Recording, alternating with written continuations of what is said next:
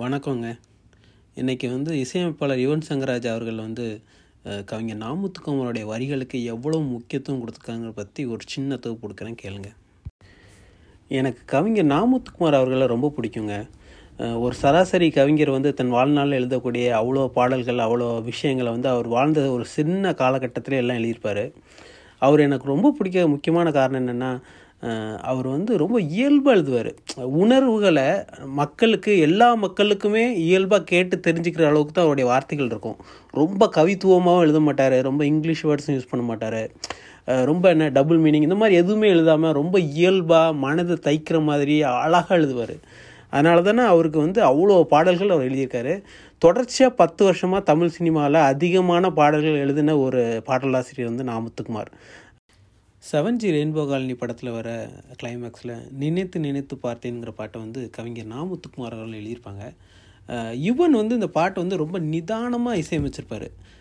ஒவ்வொரு செக்ஷனுமே அவ்வளோ அழகாக ப்ரீலோடே பார்த்திங்கன்னா ஒன்றே கால் நிமிஷம் வரும். அவ்வளோ டைம் ஸ்பெண்ட் பண்ணி அந்த பியானோ செக்ஷனாக இருக்கட்டும் அந்த வயலின் செக்ஷனாக இருக்கட்டும் ரொம்ப எமோஷ்னலாக நம்மளை இழுக்கும் ஆளை. வா வார்த்தைகள் ஆரம்பிக்கும் போது கூட நினைத்து நினைத்து பார்த்துன்னு எழுதியிருப்பார். அந்த வரிகள் முழுந்துமே ரொம்ப இயல்பாக இருந்த மாதிரி இருக்கும். ஆனால் வந்து அவ்வளோ ஹெவியாக இருக்கும். நீங்கள் அது வந்து உள்ளார்ந்து கவனிச்சா தான் தெரியும் அந்த வார்த்தைகளோட அர்த்தம் என்ன அப்படிங்கிறது. ரொம்ப நீட்டாக எழுதியிருப்பார் நாமத்துக்குமார். இந்த படத்தோட மொத்த சாராம்சமும் இந்த பாட்டை தான் கன்வே பண்ணி ஆகணும்.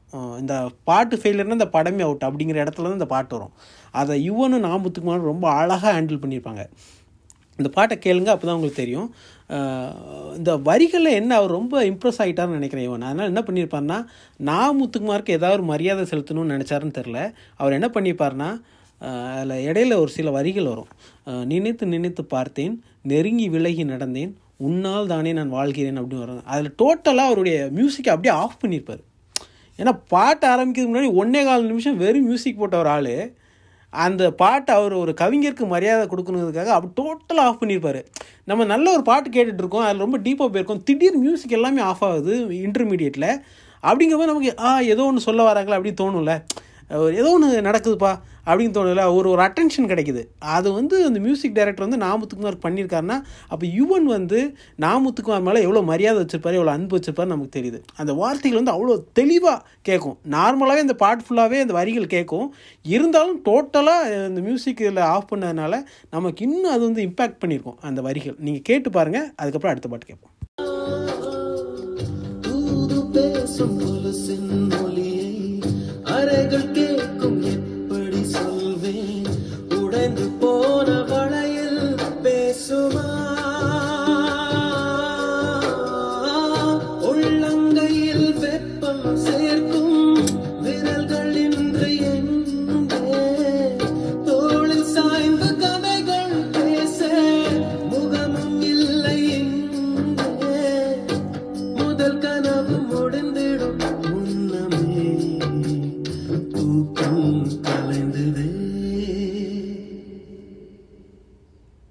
நினைத்து நினைத்து பார்த்தேன். நெருங்கி விலகி நடந்தேன். உன்னால் தானே நானே வாழ்கிறேன். ஓ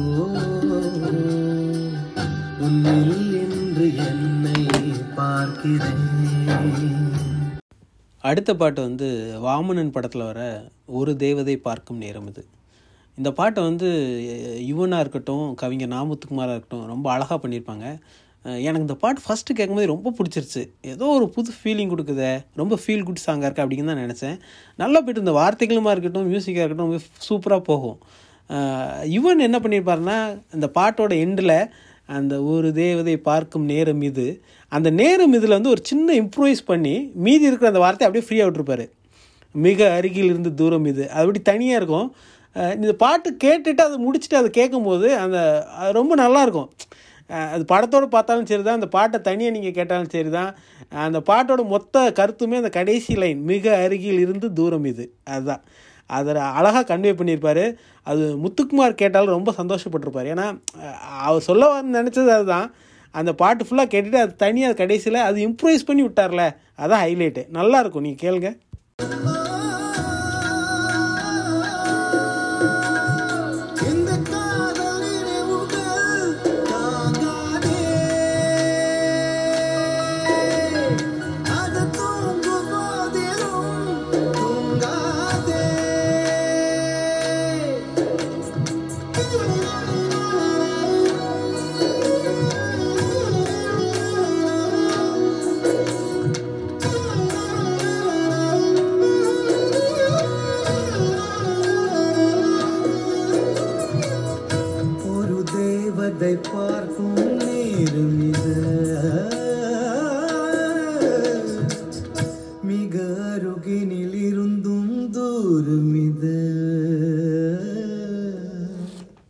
அடுத்த பாட்டு வந்து கற்று தமிழ் படத்தில் வர பறவையே எங்கிருக்கிறாய் சாங்கு.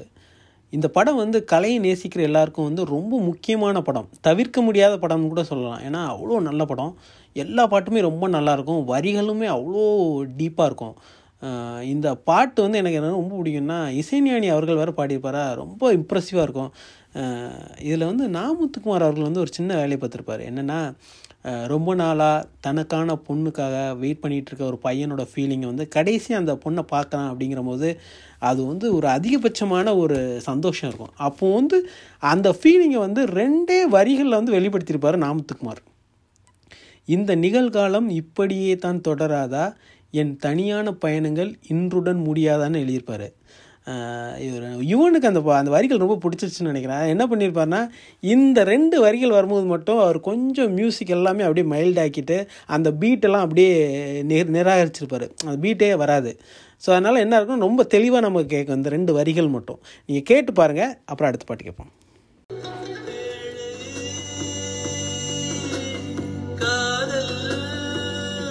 மலைகள்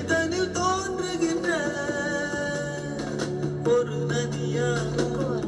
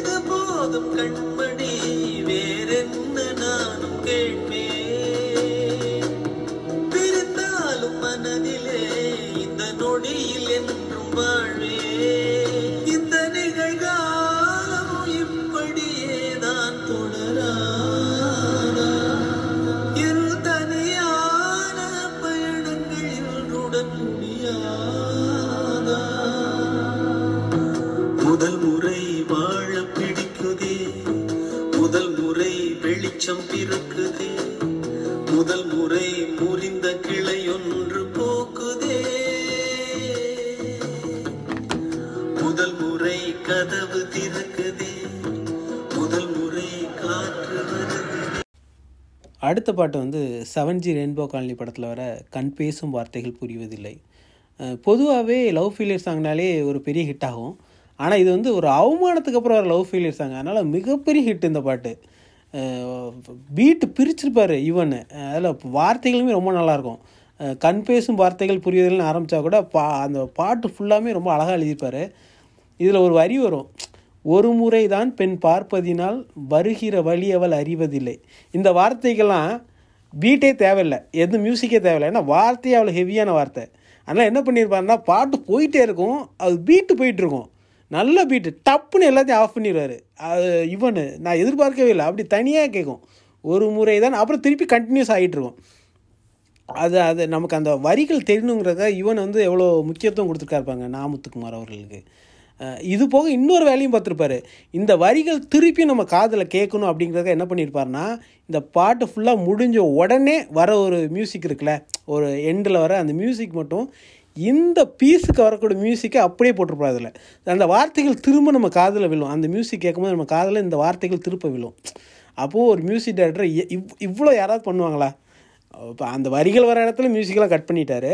அந்த பாட்டு முடிஞ்சோன்னா அந்த அந்த வரிகளுக்கு ஏற்ற மியூசிக்கை திருப்பி போடுறாரு. ஏன்னா ஆடியன்ஸ்க்கு வந்து திருப்பி அந்த அந்த மியூசிக் அந்த வார்த்தைகள் வந்து விழணும் அப்படிங்கிறதுக்காக இவன் பண்ணியிருப்பார். நீங்கள் கேளுங்க. அப்புறம் அடுத்த பாட்டு போவோம். உலகத்தில்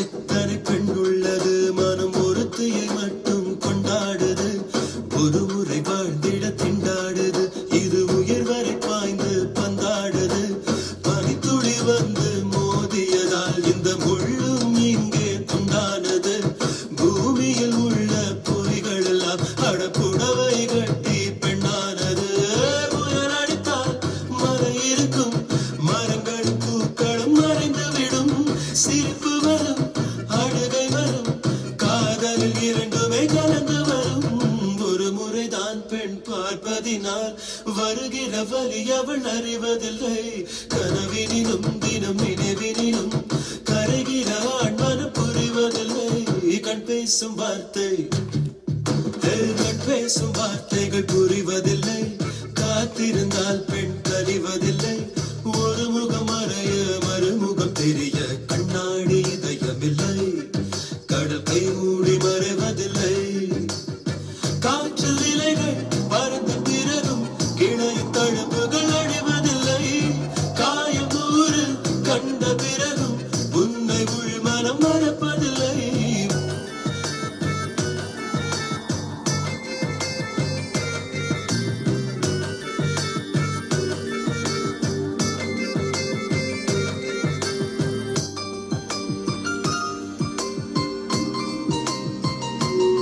அடுத்த பாட்டு காதல் கொண்டேன் படத்தில் வர தேவதே கண்டேன் சாங்கு.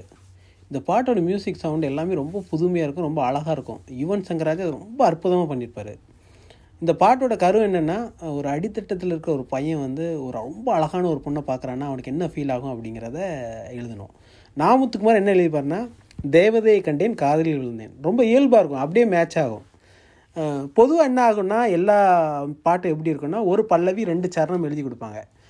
இந்த பாட்டு அப்படி தான் பல்லவி முடிஞ்சிடும் அப்புறம் வந்து மியூசிக் டேரக்டர் ஒரு இன்டர்லூட் போட்டிருப்பார் ஈவன் அப்புறம் உடனே சரணம் ஆரம்பிக்கணும். ஆனால் நாமத்துக்குமார் என்ன பண்ணியிருப்பாருன்னா சரணத்துக்கு முன்னாடி தேவதை தேவதைன்னு இருபது தடவை எழுதி கொடுத்துருப்பாரு. பொதுவாக எந்த மியூசிக் டேரக்டரும் அதை வந்து உள்ளே வாங்கி அக்கோமடேட் பண்ண மாட்டாங்க. பட் இவன் என்ன பண்ணியிருப்பாருன்னா அதை தனியாக வந்து அது உள்ளே ஆட் பண்ணி அழகாக பண்ணியிருப்பார் இந்த பாட்டோட கேட்கும்போது இந்த படத்தோடையும் கேட்கும்போது நமக்கு அவ்வளோ இம்பேக்டாக இருக்கும். எவ்வளோ அழகாக யோசித்து அப்படி ஒரு சாதாரண ஒரு விஷயத்த இவ்வளோ அழகாக பண்ணியிருக்காங்கன்னு நான் தெரிஞ்சுக்கிட்டேன். அது யுவன் வந்து நாமுத்துக்குமார் மேலே வச்சுருந்து ஒரு பெரிய மரியாதைன்னு நம்ம எடுத்துக்கலாம். அவ் அவர் மேலே நம்பிக்கைன்னு கூட வச்சுக்கலாம். அவ்வளோ நல்லாயிருக்கும் நீங்கள் கேளுங்க. அப்புறம் அடுத்த பாட்டு கேட்போம். பூச்சி எந்த வழி தேடி வந்தது? அதன் வண்ணங்கள் மட்டும் இன்று விரலோ